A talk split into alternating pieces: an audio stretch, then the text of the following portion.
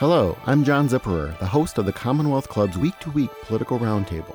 You can find out more about Week to Week, including how to attend a program when you're in the Bay Area, and all about our nearly 500 programs a year at commonwealthclub.org.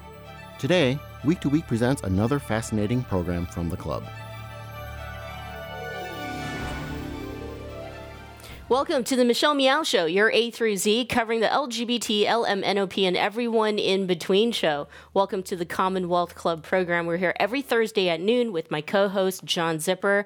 And this is the weekly program that invites LGBTQI thought leaders from the Bay Area and sometimes from outside the Bay Area to be a part of the conversation that touches on social justice and activism. We have a wonderful, wonderful program uh, this afternoon. Actually, I'm quite excited and a little bit nervous because this person inspires me in so many ways, and uh, I learn a lot. And I am I'm surprised at every time I ask this person to be a part of something that I'm a part of they say yes.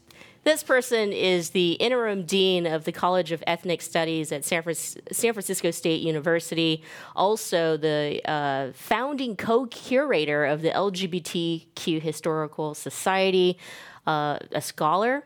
Uh, a historian, a very successful one, um, a writer, a professor, and also 2017 San Francisco Pride Grand Marshal. This person is Amy Sueyoshi. Amy, welcome to the Commonwealth Club program. Thank you. Thanks so much for having me.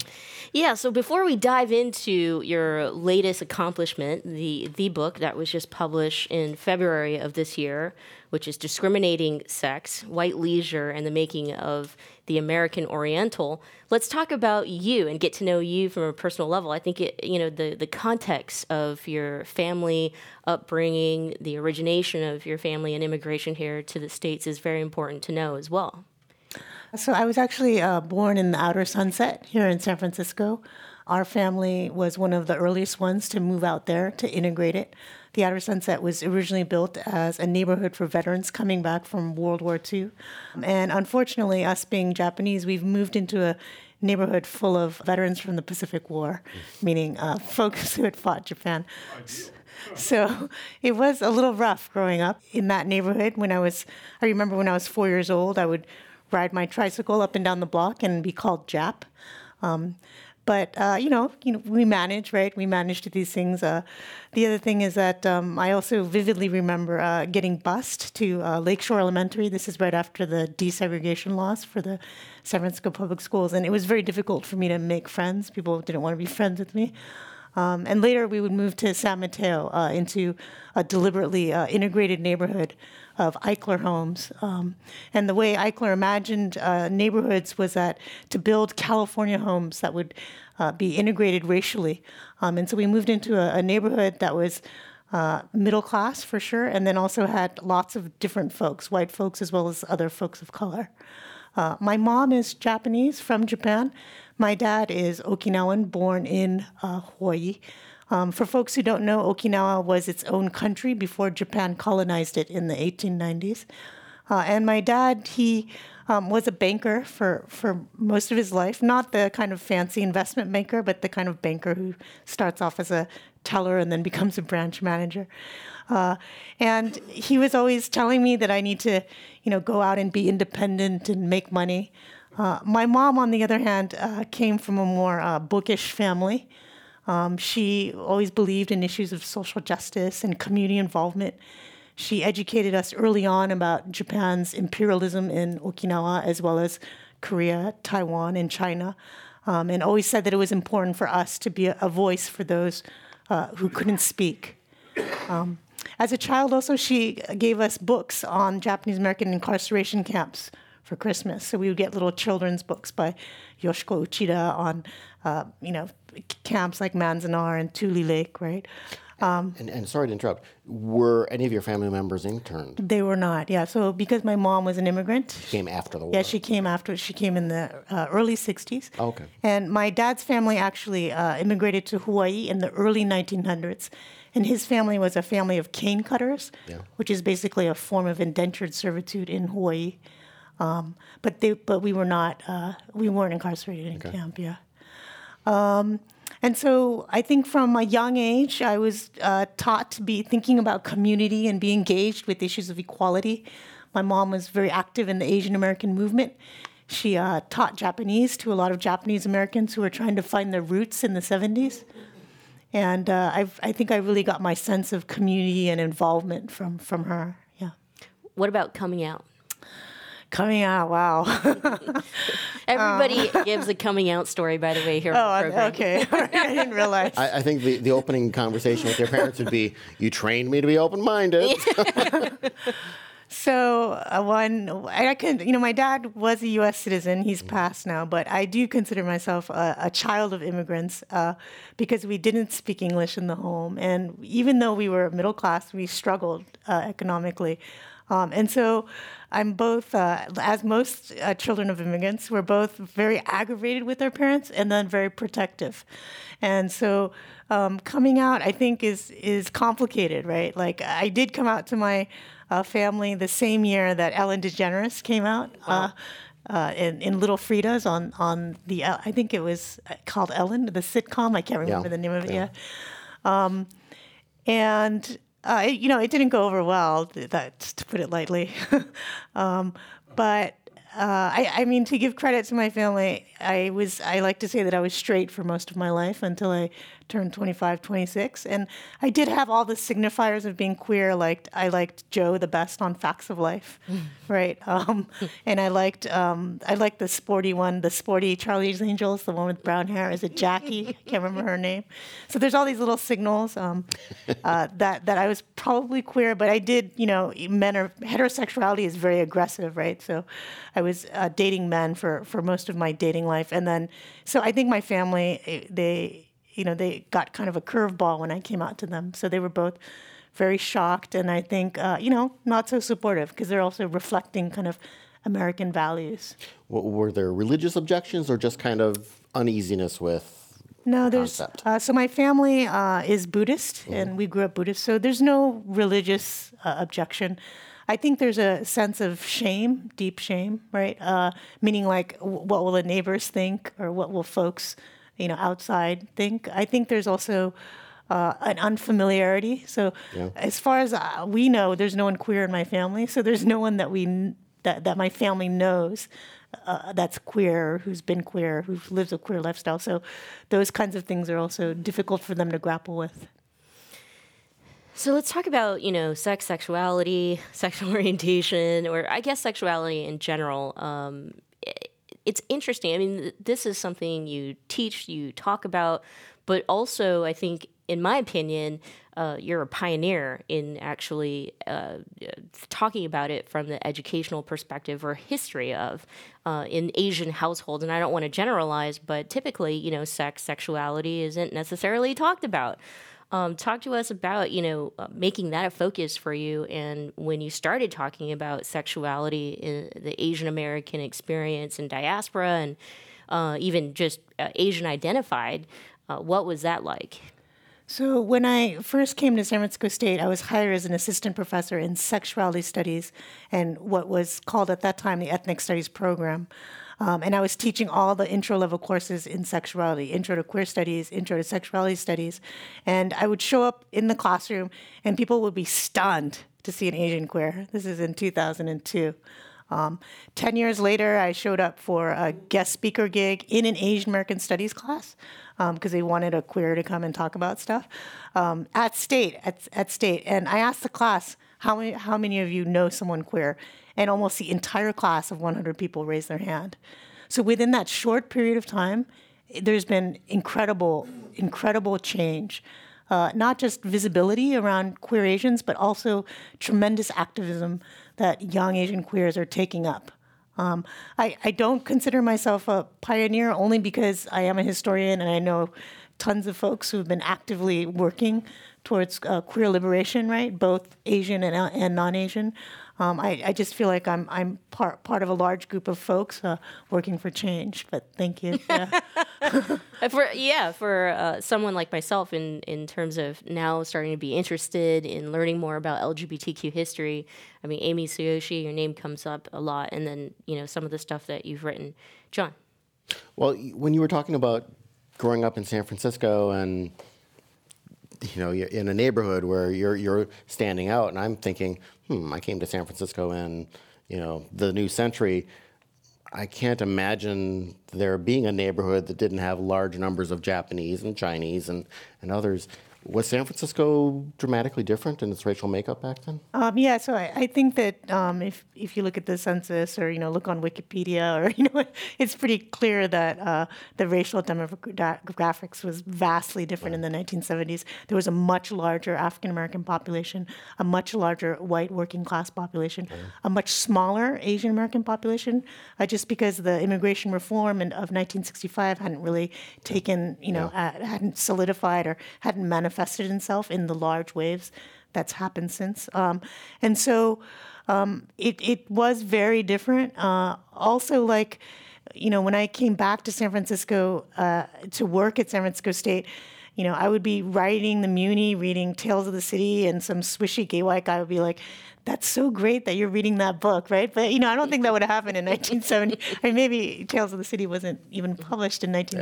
Yeah, 70. But but um, so in that way, I feel like the city is feels way more queer. Um, and when I first moved back here, it, it felt like there were more folks of color. I think with the dot com uh, boom, right? The demographics are once again changing. Well, that's a great question. So we do see this again, and we talk about this a lot here and in other programs at the club and elsewhere. You know, the the city's continuing to change, and I just always kind of wonder. So are they changing the city more as new generations and new races and, and others come into the city, or does the city and its kind of existing ethos and culture change the newcomers? Do you have any thoughts? I mean, I, I think the probably the the best answer would be it's probably a little bit of both. Yeah. Um, I, I, like to call this the new influx of laborers, or they're not really laborers, but the new influx of workers. I like to call it the new gold rush. Yeah. Right. So um, large numbers of men right, seeking wealth, and some of them are making quite a bit of wealth. And so you see, you know, just like during the gold rush, right, you see very expensive things taking root, right, um, and people willing to pay money for that, right. Yeah. Uh, there's also definitely a bust culture, right, where folks coming to look for wealth back during the gold rush would not find uh, the wealth that they were looking for. Here in the city, it's been manifesting as people getting displaced, right, as as folks come for jobs and are making more money. Uh, but it's I feel like it's not something new in San Francisco. I think San Francisco is a city that has always been defined by waves of people looking for opportunity, whether that be financial or political, yeah. have, have changed the city. That's a great segue to get into your new or latest book, Discriminating Sex and uh, White Leisure, this idea of white leisure. When I read the title, I was like, what's white leisure? Um, but uh, the, the, the, introduction does a great job laying out the entire book for us and starts talking about what San Francisco was like and its racial composition and you know the gender uh, back in 1890 right? So what was the uh, racial makeup then and how the, how that actually applies to the premise of your book uh, which is th- this narrative that you know in the early 1900s san francisco became one of the first cities in America to be sexually liberated or accepting and tolerant of, of others, uh, meaning other than white men who lived in, in the city. But in, in fact, and the book explores this, that that entire narrative became what you would consider the American Oriental. Yeah, so in the 1890s, uh, San Francisco was super diverse, is how the narrative goes. Uh, but it was diverse, meaning uh, that there were lots of people who were born not in America. Mm. And the city was over 95% white. Um, and within that white population, there was a tremendous amount of diversity because many folks were immigrants from Europe. Um, and within the last remaining 5%, um, this is where sort of Asians and African Americans and Native Americans resided. Um, Latinos at the time were racially counted as white, even though they weren't treated as white people. Um, and so that's sort of how the census shrouds some of the diversity that's going on in San Francisco in terms of racial diversity. Um, the city at this time also is considered a, a, wide open town. The mayor calls it a wide open town. Um, there's uh, lots of uh, sort of places where you can uh, engage. There's like brothels and, and places where you can drink and engage in all qu- kinds of sexual activity that is not permiss- permissible or considered amoral in other parts of the country. Uh, there's a larger proportion of men as well, though not as disproportionate as during the gold rush. Uh, for the Asian immigrant community, though, it's super male dominated. It's something like 12 to 1 at this point. Mm. Uh, and so there are pockets of uh, of super male communities in San Francisco as well at this time. Um, San Francisco was considered an international city as well, a city that knew how in terms of race as well as sexuality. And so um, the reason they say that is because there weren't the similar kind of lynchings and, quote, race riots in other parts of the US that were going on. And so folks, uh, the ex, the quote unquote experts would say, oh, well, San Francisco knows how to, tr- you know, to deal with its diversity, meaning that its African American population was not being rowdy, right? But in reality, there were lots of covenant laws, right, that discriminated against both African Americans and Asians in the city. And I'm sorry, what's a covenant law? So laws that do things like um, uh, uh, did, like locally, they'll think say do things like uh, you can't carry vegetables on a stick. Like you can't carry a, a, stick and hang vegetables off the end. Something targeted to a very specific. Yeah, group. yeah, and it's not like a. It's not. It's not a national law, but it's a local one that's uh, related only to you know specific groups of people. But they don't actually say that it's for Chinese folks, right? But at the time, it was the Chinese immigrants who would carry their vegetables on two ends of a stick, right? Well, thank God they put a stop to that. the law was ultimately deemed uh, uncon- unconstitutional. yeah, but they would set up all these crazy laws or they would also not allow Chinese folks to enter the public schools at the time, right? Um, and so they, the Chinese community then set up their own schools. Yeah. Um, so there's all these kinds of things going on. African Americans actually in the city um, had gained more civil rights than African Americans in other parts of the U.S., which is notable to to just you know to, to under, I just want to underscore that as well mm-hmm. here, and that's not necessarily because white folks are nicer in San Francisco, but the activists, the African American activists in San Francisco were remarkably persistent as well as, as successful. The Commonwealth Club is a unique organization that brings together people from a variety of backgrounds to explore important issues as a community. Sooner or later, everyone worth hearing comes to our stage. From Marga Gomez to Richard Chamberlain, from James Hormel to Kate Kendall, leading thinkers, activists, politicians, and artists have come to the Commonwealth Club of California. Ted Olson and David Boies came here to discuss their winning legal strategy for same sex marriage. Jason Collins talked about gay athletes. The Sisters of Perpetual Indulgence discussed activism and good works. Actor and director Rob Reiner explained how he got Hollywood behind same sex marriage.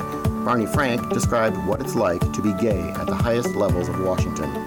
From healthcare reform to transgender rights, from immigration to gay owned businesses, it's all at the Commonwealth Club.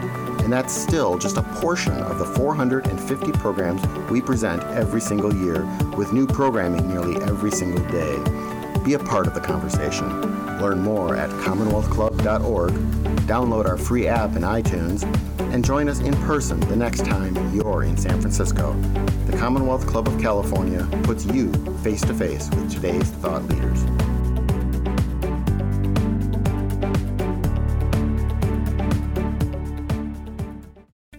This is a true story about two best friends who fell in love and moved across the country to the city by the bay.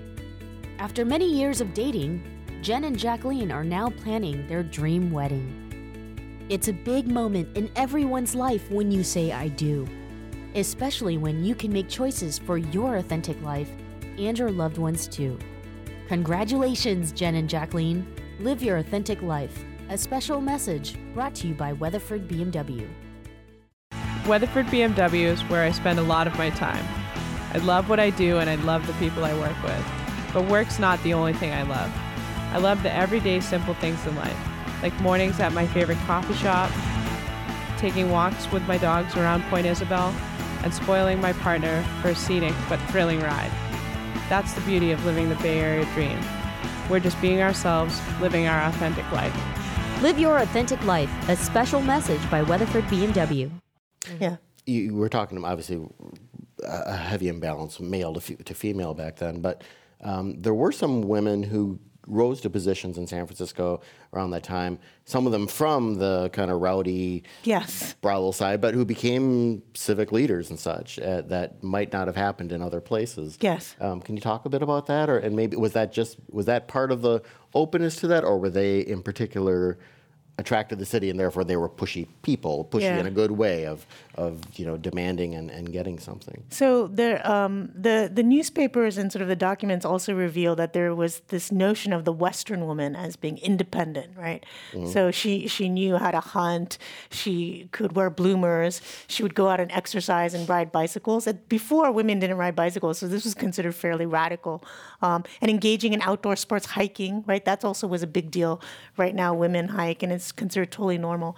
And so there's a way in which um, there's a number of historians who talk about this that women going to the west, west westering, were already considered kind of independent minded and different from women who did not migrate. Um, and so there is there is some literature that talks about that. With that said, though, um, during the laws to give women the vote, the suffrage kind of movement, San Francisco actually was quite conservative during its first uh, incarnation, Really? and so they voted against women's suffrage, whereas all the other neighboring counties voted for it. Oh. Yeah, in this early period, yeah. There's so much to talk about as far as Yes. the points you make in in the book, um, and one of them is basically I mean there's a the media here in San Francisco. How did the media? How did how did theater? How did the arts here in San Francisco? What others would have found to be uh, you know very progressive uh, outside of San Francisco? How did that contribute to racism and uh, you know the discussion of gender and sexuality at that time? So part of what my book argues is that white leisure, which is theater, newspaper, things that you know people do for entertainment, right? We can't call it popular culture because it's not popular, like it's not in mass culture, it's not nationwide, it's very specific. So historians call this period of entertainment as leisure, right? What people do for fun. Um, and so what we see is that in San Francisco, there's uh, lots of people who are cross-dressing on stage, right? And they, they're very successful. Um, and one might say, oh, if you have gender impersonators on stage, then that means that people must think gender is fluid in San Francisco, when in reality, it's because gender is seen as not fluid that the magic of impersonating a gender becomes more compelling, right? Uh, and so there's a way in which we see um, freewheeling sexuality and expressions on stage that's entertaining and popular to be evidence of progressiveness, when in fact it actually shows that people have a fascination for it precisely because they can't imagine it to be possible. And so, one of the things that's going on is if you look at the newspaper reports, you'll see reports of various gender shifts going on. So, one shift I talked about earlier is that women are starting to wear bloomers instead of long, long flowing uh, dresses. Um, and at the same time, then you see images of geisha in long flowing dresses, right? And so there's this way in which images of geisha are like um, escalating as reports of women in bloomers are also escalating. Um, and so what what I argue is that this articulation of of new gender and sexual freedom is also being projected onto what people see as Orientals in San Francisco. Um, I argue that Japanese and Chinese at first are seen as separate in San Francisco. So Chinese come in and San, uh, San Franciscans see them as a separate race. You can see this nationally on the census because Chinese is its own separate category. Uh, they're depicted as, quote, mongoloid in the newspaper. And then as soon as the Japanese arise, there's a more frequent use of the word Oriental instead of Mongoloid to include both Chinese and Japanese. In the city morgue as well, uh, Chinese are more frequently uh, labeled under color as yellow, where the Japanese are labeled as brown under color. And so they're actually seen as racially distinct. Was there, from I guess from the white perspective, were the people looking at that as a hierarchy or just two different types of? So that's a that's a great question. Um, for me, the evidence doesn't show that there was necessarily a hierarchy. Um, there there is in the ways that culture is appropriated. There was a hierarchy, meaning like it was cuter to wear a Japanese kimono than a Chinese cheongsam, for example. Like if you were going to go to a party and you were going to be fashionable, you would wear a kimono, not a cheongsam. So there is that a hierarchy of appropriation, like what's more fashionable. But if you looked at actual Chinese and Japanese immigrants on the ground, they were both actually receiving the same types of discrimination. Okay. So Chinese and Japanese women would be stopped randomly on the street and then arrested and then processed for deportation under suspicion that they were, quote, prostitutes right? And at this time, also, there's a large influx of white American women who are coming to San Francisco for sex work because there's great opportunity in sex work in San Francisco at the time. There's, it's not illegal. There's more regulation, but the city condones it right, than other parts of, of the US. And there's this uh, kind of uh, increase of reporting in sex work, increase in visibility in sex work in the newspaper. Um, but then also the, the most inflammatory stories are about Chinese prostitutes. Yeah. Why do you Why do you think that is? I, I that question came up to mind why there was a distinct differentiation, and it made sense why there's a differentiation because there should be, but then it was very clear and apparent, especially through your anecdotal research, um, that there, the discrimination seemed to be extremely negative when we talk about Chinese people in San Francisco. So um, at the time, I, I, think that there's a lot of literature that already talks about how. Uh, uh, people's moral anxieties are projected onto folks of color. Uh, part of the, the difference in my argument is I'm saying people's embrace of gender and sexual freedom, expansion, also creates stereotypes. Um, I do think that the Chinese were particularly targeted in, in the 1890s. Chinese women, in particular, were targeted in the 1890s because of this rise of white women's sex work. Mm-hmm. Um, but the reality is, is that Chinese women were at an all-time low right, um, in the census, as well as Chinese prostitutes were also at an all time low. This was after the Chinese Exclusion Act in the 1880s. So it basically stopped Chinese immigration, right? Now Japanese immigrants are coming. They see them as a different race initially, which is the natural thing to do, right? Mm-hmm. So there's a distinction, mm-hmm. right? But then it almost in- immediately starts to conflate. Mm-hmm. Yeah. Mm-hmm. John? Just when you were talking about kind of the the different legal and quasi legal setup, it just reminded me of Karen Abbott's book, Sin in the Second City. I don't know if you've read that. That's taking a look at Chicago, the second city.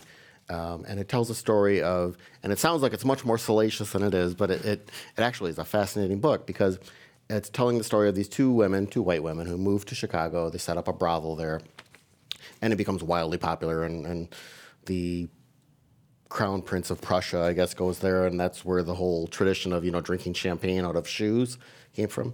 But uh, what what really is fascinating about it is getting into the whole issue of you know what part of it was legal, what they were able they were doing. You know, mar- they would have this annual march, I guess, through the streets of the city and all this. You know, the the mayors and the the the city councilors and all that were all a part of this whole world, and yet at the same time, it was quasi legal which really also allowed the rest of the the city, uh, you know, f- parents to clamp down on it whenever they needed to. And I, I wonder if that quasi legal status is, kind of exists for that purpose, so that you know it's not really a freedom because it can always be stamped down whenever we either need to make, be you know be more respectable or uh, there's a you know a nativist uh, uh, uprising against you know these other people. I mean, did we see that? I mean, you, said talk because when you're talking about the, you know, the the like with the the suffragettes, you know, the the it's kind of a, a, a mixture of views again of progressivism and and uh, very conservative views here in San Francisco. And did you see clampdowns other than the you know the day to day discrimination that uh, Chinese and Japanese were experiencing here. So, um, I, I, in terms of gender and sexuality, there was definitely a way in which the city uh, advocated for more freedoms, but also regulated, right? So, particularly in terms of uh, sex work for women, right? Um, they would set up um, clinics where uh, sex workers could go and get tested, right, um, and get registered, uh, believe it or not. Um, and those things clamped down yeah. when the other parts of the U.S. got freaked out about it. So they would hear about it. They would call San Francisco a cesspool of immorality, right? Um, there might be something. They, they still are. They still, yeah. yeah. Um, and in those instances, then San Francisco would sometimes just ignore them. Mm. But if they had something like they had to prepare for the International World's Fair, right, where lots of folks from other parts of the country would come here, yeah. then they would say, "Oh, maybe we should close down the clinic for for a little bit of time." So in that way, um, there was definitely adjustments that were made as other other people in other parts of the country responded and reacted to San Francisco. We're going to open up to the audience in a little bit for questions for Amy. Uh, before we do that, uh, that signals you know a little winding down time for John and I. And so, Amy, in the um, in the book, you start off by talking about how this project, the, the new book that we've been talking about for an, an hour now, uh, you started you started in 1998, I think, and and uh, at UC, UCLA you took a six year hiatus and wrote a different book, and then came back and finished it. Is that did I read that right? Uh, yeah. So I started at UCLA in 1996, and then it took me six years to finish the PhD, uh, and and and in that process I wrote a dissertation, uh, and. Um, my first book, which uh, came out in 2012, I took one third of one chapter of a seven chapter dissertation um, and, and, turned that into a book on Yone Noguchi, which is the father of Isamu Noguchi, the famous Asian American uh, artist. And it, that's a book about how Yone, who's a Japanese immigrant, has affairs with both men and women, including Charles Warren Stoddard and Joaquin Miller. These are all uh, local sort of writers um, right? And then I came back to the dissertation and turned it into a book uh, more recently. Yeah, mm-hmm. yeah. What's been the response, you know, in the Asian American community with the the work that you do? Because it can it's factual, so it's part of our history, right? That we we want to know. And then I think for some people, it might be something that they could be freaked out about. Yeah, so uh, I would say that um, Asian American studies as a field has been very receptive, right? They're an academic field. Um, whenever they need a, a, chapter on queer history, they they uh, ask me if I can contribute something, right? Um, so they've been super supportive and uh, interested. Um, when I first started grad school, it was it was for sure difficult for me to find an advisor. Um, I wanted to work with the Asian Americanists, but I, I couldn't find a faculty member who would necessarily take me on. Um, and so I ended up with um, th- three white women who were all feminists, and many of them were assistant professors. Um, and so I'm super grateful to them.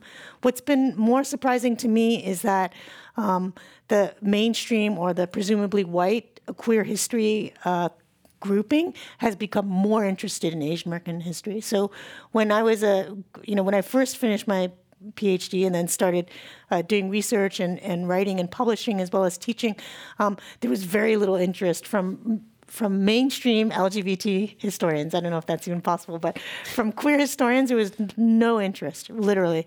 Um, and I would say only maybe four or five years ago, people have taken increasing interest in, in API queer history. Um, and, and so I don't know what, what that's about. You know, maybe it's that um, there's a younger group of queer historians who are coming in who are more interested in issues of race, right? Um, and also, there's a whole bunch of um, young API queer activists who are super interested in history, and they, you know, API Equality Northern California has a Wikipedia hackathon where they go in and they try to insert as much API queer history as possible, right? Uh, they have an intergenerational oral history project, right? Um, the other thing that I've really been trying to do is show the linkage, linkages between sort of white gay and lesbian history and Asian American history.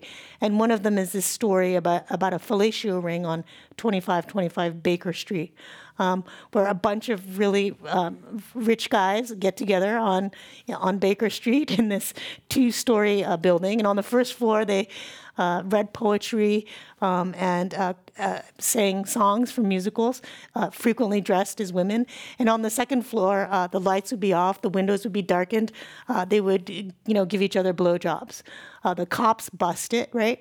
but there's all these details around this fellatio ring that indicate that one of the signals of being gay was about the making of the Oriental. So the way um, white guys would pick each other up, would they would be cruising, they would go up and down Geary Street, and if you were a white guy looking into a window admiring Oriental vases or art, then the other the other guy would know that you're gay. So it was a signal like if admiring oriental goods was a signal that you were likely gay they would then go to a chinese lodging house to, to hug or cuddle or have sex right um, and that was because they saw the chinese owners as not being as morally restrictive right mm-hmm. um, and then they would also go to exclusively the quote oriental turkish bathhouse instead of uh, you know, the other bathhouses in this city, and there were more than uh, 20 bathhouses at the time. They would only go to the Oriental ones. So there's a way in which um, Orientalism, ideas of the Oriental, actually facilitated uh, modern gay American identity. Yeah. Babe, I think we're ready. We're really doing this. Yeah, I'm ready for our family. So, where do we start? Starting a family is a team effort, and when life needs a little encouragement, Pacific Fertility Center will be right by your side. As a unified team of the best fertility specialists, guided by the highest ethical standards, Pacific Fertility Center provides patients with compassionate fertility care. Visit pacificfertilitycenter.com. The Commonwealth Club is a unique organization that brings together people from a variety of backgrounds to explore important issues as a community. Sooner or later, everyone worth hearing comes to our stage. From Marga Gomez to Richard Chamberlain, from James Hormel to Kate Kendall, leading thinkers, activists, politicians, and artists have come to the Commonwealth Club of California. Ted Olson and David Boies came here to discuss their winning legal strategy for same sex marriage. Jason Collins talked about gay athletes. The Sisters of Perpetual Indulgence discussed activism and good works. Actor and director Rob Reiner explained how he got Hollywood behind same sex marriage. Barney Frank described what it's like to be gay at the highest levels of Washington. From healthcare reform to transgender rights, from immigration to gay owned businesses, it's all at the Commonwealth Club. And that's still just a portion of the 450 programs we present every single year, with new programming nearly every single day.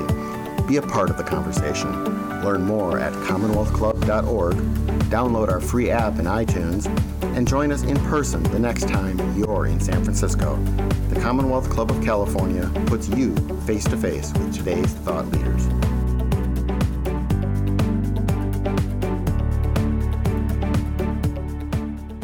So fascinating. I could sit here and listen to you all afternoon and learn a bunch. Um, I think that there's a mic floating around if any of you would like to ask Amy a question. Early in your uh, presentation, you said that in 2002, when you went to San Francisco State as initially a faculty member, the students were stunned. Uh, and I, I think I, I know what your answer is going to be, but precisely why? I mean, 2002 is not um, the dark ages from my perspective uh, at um, 68. Um, so I'm a bit surprised. Can you detail that for me and how you, uh, how it, uh, in individually, what you saw and how it affected you, or what sure. people did?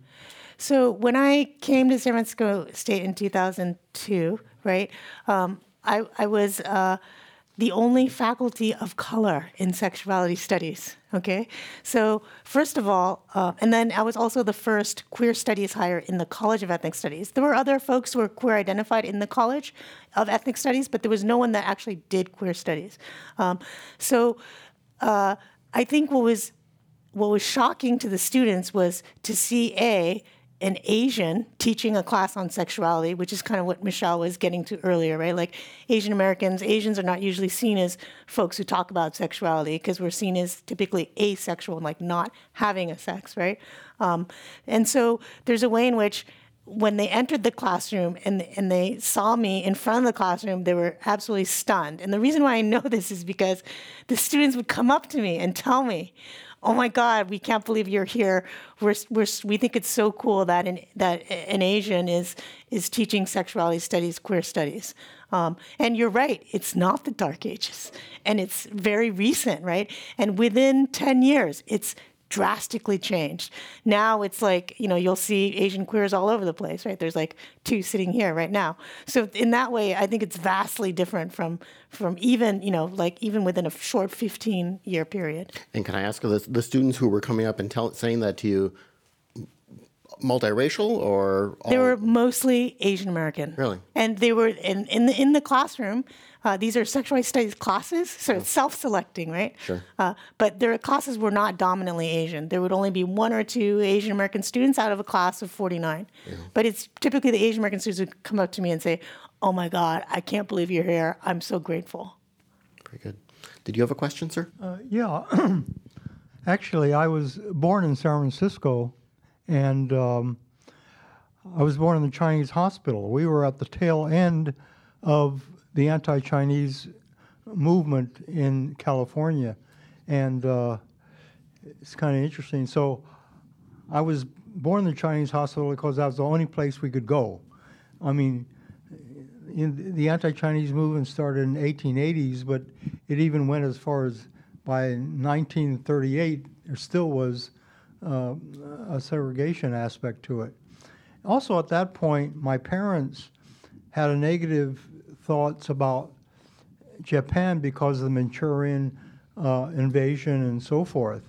Um, so I'm just amazed at the historical developments. And then we got to World War II, then the Japanese were victims, um, and the Chinese were mixed in there somehow. But uh, I'm curious as to how you see some of the history of the Chinese and Japanese relationships in America and how that latest movie or the musical Allegiance, you've seen that, I assume Yes. because my, my daughter really loves it. uh, but I'm just curious as to how you would see that historical aspect. Uh, as far as gays and lesbians, uh, that was never a factor, at least in my generation. That was not talked about because it was still, I guess, taboo, I guess. yeah. So um, in, in the 1890s, um, all the way up until I would say the 1940s, uh, Chinese and Japanese did not see themselves as the same, even if white folks did later on, right? Um, and there was definitely in the 1890s, in particular, uh, the Japanese government would say, you know, you have to wear Western clothes, you have to wear American clothes because you don't want to be seen as unassimilable like the Chinese. Chinese immigrants um, would still wear some of their traditional clothes in addition to uh, Western clothes, right? But uh, white Americans only saw them as wearing uh, Chinese traditional clothes. The Chinese, conversely, would write short stories about um, living in America, right? And their villains would always appear in Western clothes. They would be Asians in Western clothes, signaling that they were corrupt, like the Japanese, right? That they had sold out, right? Um, and so there was definitely uh, not a mutual connection attraction. And I do think that it's after World War II that uh, Chinese and Japanese really come to understand uh, their common sort of circumstance in the U.S. And a lot of it does have to do with, um, you know, Asian Americans, Chinese Americans, Japanese Americans who decide that, you know, they're going to reach across the table and be friends with each other. Um, you, you probably already know that the term Asian American did not really arise until the 1970s. And so people before that called themselves Chinese or Japanese, even though they were Asian American in the US. Um, and so I, I always you know, tell my Asian American students, you know, you're all sitting here, you're all friends, but you cannot take it for granted. When you go to Asia, like, you know, all the Asians aren't friends with each other just because they're Asian, right? Mm-hmm. Like, what we've formed is a remarkable solidarity. And what they don't realize is that that solidarity is built on cultural empowerment self identity and social justice. They may not be able to articulate it, but they find comfort in being able to go to quickly together and drink boba, right? That's totally about your racial and cultural identity, right? And they can share it, they can bond over it, and they can come together around it. And that's super important, I think, for the Asian American community. What are your thoughts about the, the Allegiance uh, musical, how you feel that kind of represents a, a different stage in this whole? And, and for those of our listeners who maybe don't know about it, briefly, this is George Takei's story, and, and, and tell us a little bit about it. So, um, Allegiance is a musical about the Japanese American incarceration camps, and I believe uh, you know George Takei was a major force in producing the musical. Um, I I do think that America has actually been fascinated with the incarceration camps ever since reparations, when Japanese Americans who were incarcerated were able to win uh, reparations for being incarcerated, right? Um, and since then, there's been a number of productions, right, both in the movie industry as well as in theater, that uh, are um, acts of both educating uh, our communities about what happened during World War II, and also, um, I think, in part, also about white folks trying to resolve their guilt around what happened during World War II. Um, so I, I, think it's twofold. Um, do I think that allegiance is a, a, new kind of thing within Asian American communities? Uh, no, I don't. I think that there might be uh, more attention towards it now because uh, because of sort of what's going on nationally, right? Um, the JACL, which is the Japanese American Citizens League, has always been very adamant um, about sort of protecting people's civil liberties after they, in some some some historians argue, after they actually participated in incarcerating, helping the U.S. government incarcerate Japanese Americans during World War II. But since then, the JACL has been super active in protecting people's civil liberties, and they are actually the first. Um, ethnic civil civil rights organization that has uh, act, uh, they were the first uh, ethnic civil rights organization that um, condoned same-sex marriage, uh, which to me is a is a big deal and makes me also proud of being part of the Japanese American community. We've got about ten minutes left in our program, um, and the, do you have oh. a question? We'll grab a Sorry. mic for you this may be asking you to be repetitive, but uh, a few years ago there was a book published called Imperial Cruise. Uh, are you familiar with that? I don't think so. It, um, it was written, written, I cannot remember the name of the author. He was the son of uh, one of the men uh, depicted in the iconic raising of the American flag at Iwo Jima, okay. Uh, one of the four soldiers.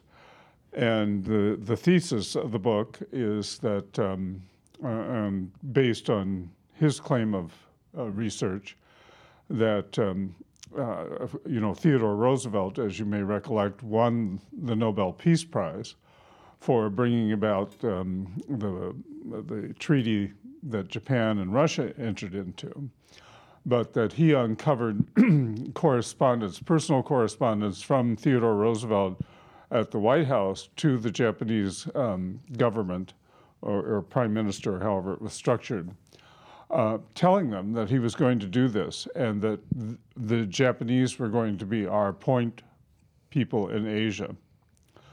And then the rest of the book talks about um, Alice Roosevelt, the older daughter of the president from the first marriage, sailing off uh, with Congressman uh, Longworth on board, and, and then Secretary of State uh, uh, Taft on board to deliver the news to the Philippines that no, you weren't, you may have fought for liberation from Spain, but we think you need to be, um, you're not ready for that yet, and we'll help yeah. you out.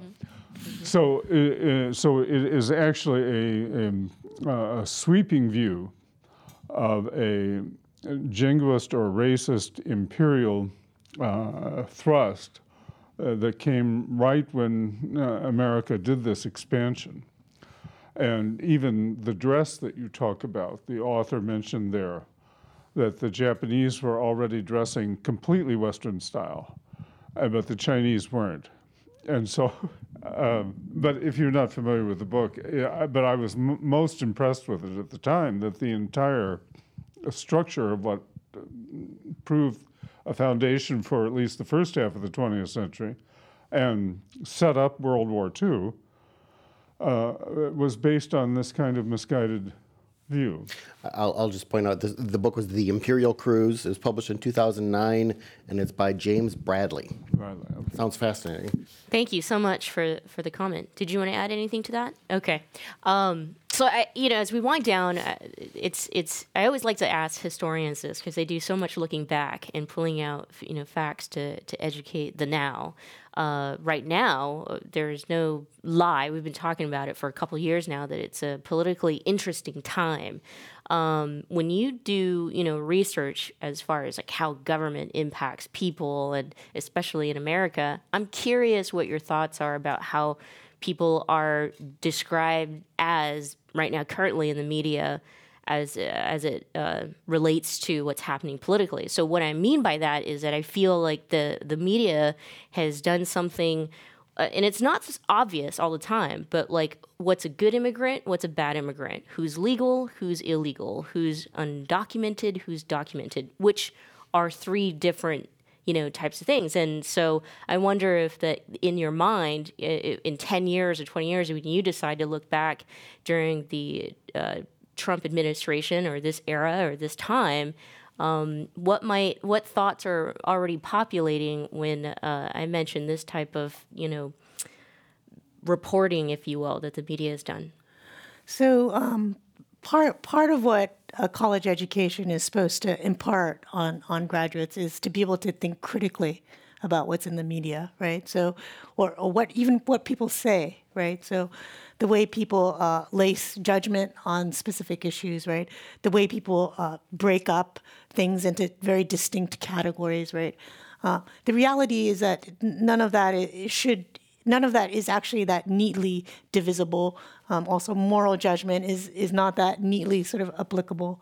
Um, and what I find, I, I think that that that it's very clear that we're living in difficult times now with our current president and our administration, and I don't think that that's going to be reinterpreted or in in any other way.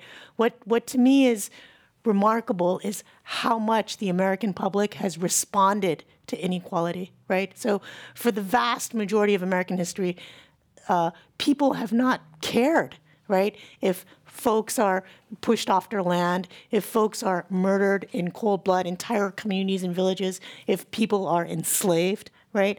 Uh, if if people are sent to camp, right, because of wartime hysteria, right? There hasn't been this upswell of protest as there is now from basically regular people, right? Activists always are protesting, always pushing for equality, but there's this mass surgence of regular people who are now standing up and saying, "No, this is not okay," and that to me is is super moving. And and I think that um, even though we think of this Trump era as a horrible time, and there's no doubt that it is. I also think that historians will remember it as a, as a time of mass national mobilization. Mm. Where folks really kind of decided to state that America is a place of equality, of progressive politics, and that we need to protect all of our citizens. Let me expand on that. What about you know Asian American identity in in today's time? And I find that uh, in the most recent readings, yes, you're right in terms of the mass mobilization, and we kind of are coming together.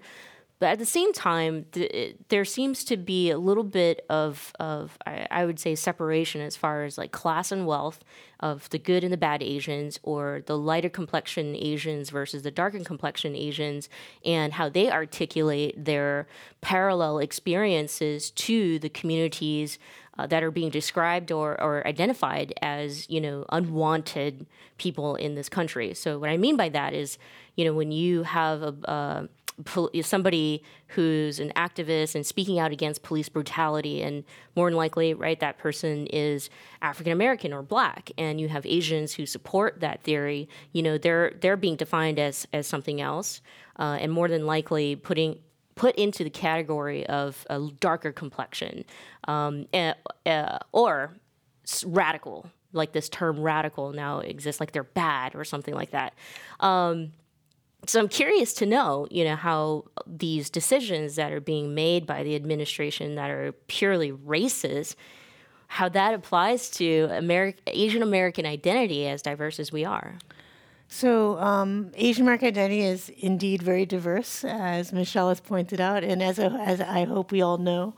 Um, uh, folks, the, the literature shows that Asian Americans are actually the m- most diverse socioeconomically out of all the different racial groups, right? So we have the, the super poor as well as the super rich, right? Um, I think there's something called uh, there's the myth of the model minority, which is is which is a myth, right? Um, which is something that uh, Reagan era folks uh, really pushed to the forefront as uh, they as they tried to say that uh, you know we're not racist, right? The welfare queen, who's presumably African American, is a problem of her own self, of her own making, because we um, have created this state where anyone can reach equality. And then um, the Reagan administration actually then uh, put forth the model minority, all these Asians going to Stanford, for example, as a direct juxtaposition to kind of re- um, relieve to, to not take responsibility on a on the fact that we live in a structure that is racist, right? Uh, because if Asians could make it, then so could African Americans, and why don't they? It's their own fault. These are what the conservatives are claiming. Um, what what I want folks to realize is this tactic of divide and conquer right, is a deliberate strategy that white supremacists, those in power, use to keep folks from, uh, uh, you know, coming, unifying across coalitions right? Uh, and so it's it's important for Asian Americans to know that uh, we have faced discrimination. We continue to face discrimination, and because you know your dad is a doctor and your mom is a pharmacist, and you might live in an upper middle class neighborhood, and you were able to go to Yale, doesn't mean that the Asian American who came here as a refugee is not struggling, is not facing homelessness, is not facing uh, food insecurity, and you know all of us need to think about. Um, our communities as, as a larger community, right? Not just ab- about ourselves. We don't live in a society where we can only think about ourselves and only think about our, our own wealth and well being, because our well being is also contingent on everybody else's well being. This, this is the successful marker of a democratic, egalitarian society that distributes wealth equally, right, and gives opportunity to all its people. And so, my hope is that whatever race you are, right? If you're doing well, uh, you know, class class wise or whatnot, that you still have the capacity in your mind and heart to see that the reason why you're there is because other people may have suffered, e- either your ancestors or other people in your socioeconomic milieu are actually suffering, right? Um, the, the fact that we can eat cheap vegetables, right, is because we're not paying folks who pick our vegetables enough, right? The fact that we can go to Target and buy something for 99 cents is because we're exploiting workers in Asia, right, or Latin America. And so I just want us to have a, a broader picture of sort of who we are. With that said, I think living in California, in Northern California, it's a great privilege for me to be part of an Asian American community that really believes in coalition building, that believes that, that Asian Americans also uh, are, are a group that continue to face discrimination and persecution. Um, and I think that other folks of color also see that, right? Um, you know, I don't want to be too Pollyanna, but there's a way in which Northern California is not as racially balkanized as other parts of the U.S. And for that, I'm, I'm super, super grateful for to be able to both live and work in an environment such as the College of Ethnic Studies at San Francisco State, where we're all kind of unified under the, the same cause. So great. I'm going to tweet this response to Elaine Chao. John, one last question before we wrap up our program. I can't add anything to that. That was very powerful. Thank you. Amy, thank you so much for joining us here at the Commonwealth Club, for educating us, and for your great new book that I'm now a proud owner of, um, and uh, for sharing with us. Thank you. Thank you so much for having me. And thank you both for joining us here at the Commonwealth Club for the Michelle Meow Show. If you would like to go back and listen to the program, you can do that this afternoon on Progressive Voices Network at 4 o'clock Pacific Standard Time. I always like to say that because Progressive Voices is actually all over the country. Uh, I also do a television show, but mainly on Thursdays, I'm here at the Commonwealth Club. Next week, we have Aaron Belkin, who's the director of the Palm Center, a resource organization for tra- LGBTQ military service members, and we'll discuss the president's wishes or his wannabe executive orders as it applies to transgender military service members. We also have someone like Katie Sowers, who's the first lesbian coach for the 49ers. That's coming up in June, uh, June 18th. So check out the programming by visiting commonwealthclub.org We'll hopefully see you next time. Thank you for joining us for a Commonwealth Club of California program presented by Week to Week, airing on the Michelle Meow Show on the Progressive Voices Network.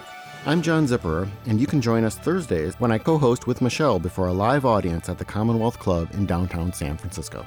Join us for an upcoming program and find out more about the club and how you can become involved at commonwealthclub.org/mms.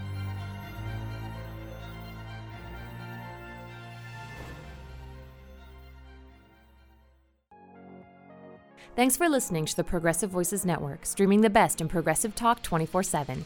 Keep the progressive conversation going on by joining our community. Each week, we send out an email that covers important things taking place in the Progressive Voices Network and throughout the progressive world.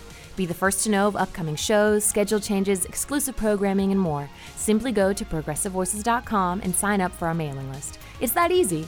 ProgressiveVoices.com. Thanks for listening, and thanks for joining the Progressive Voices community.